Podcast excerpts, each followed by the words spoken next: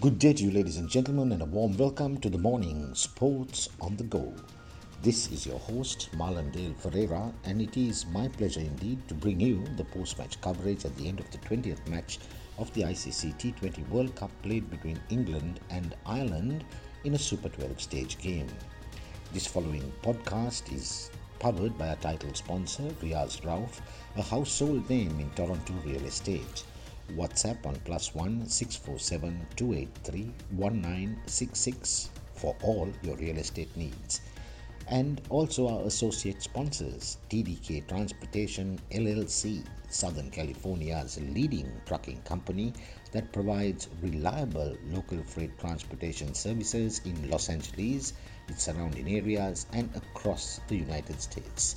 And also, along with Dr. Sumit Atapattu, your pet's friendly vet located at Colombo South Animal Hospital situated at Atapattu Terrace, Dehiwala, Sri Lanka.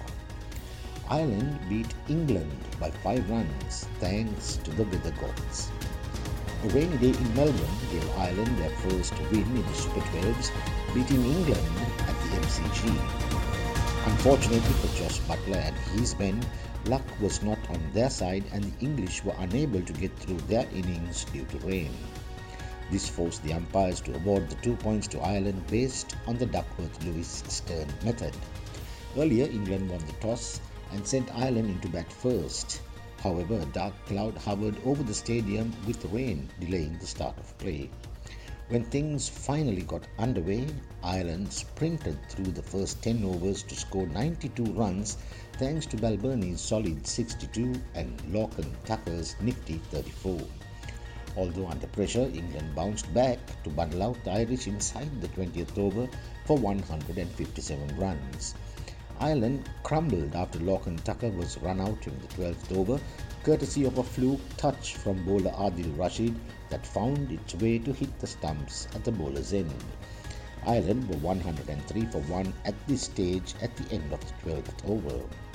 The English bowlers then got into the act and within the next 46 deliveries, Ireland lost their remaining 8 wickets to be bundled out for 157 with 4 deliveries yet to be bowled.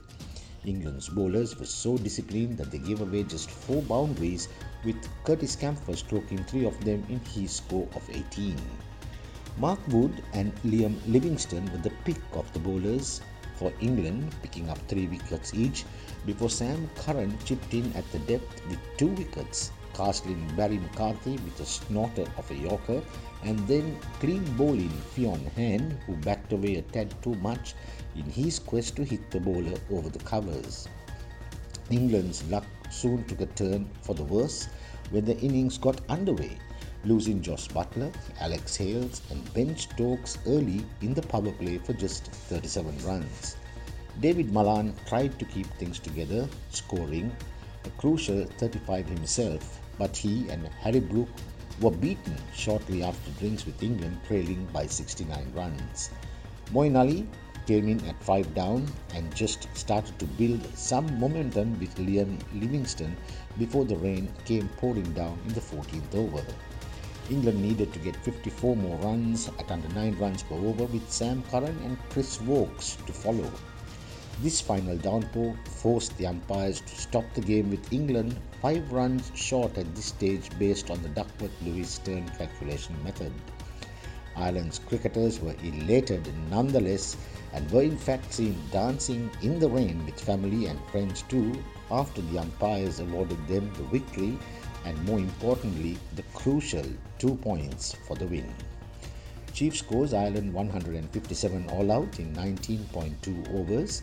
Andy Balbirnie 62, Lorcan Tucker 34, Liam Livingstone 3 for 17, Mark Wood 3 for 34, and Sam Curran 2 for 31. England 105 for 5 in 14.3 overs.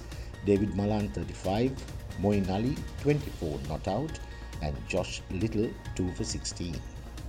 Well, on behalf of our title sponsor of this podcast, Riaz Rauf, a household name in Toronto real estate, together with our associate sponsors, TDK Transportation LLC, your partner for the long haul, and Dr. Sumit Athapattu, your pet's friendly vet, situated at Colombo South Animal Hospital, down Athapattu Terrace, Dehiwala, Sri Lanka.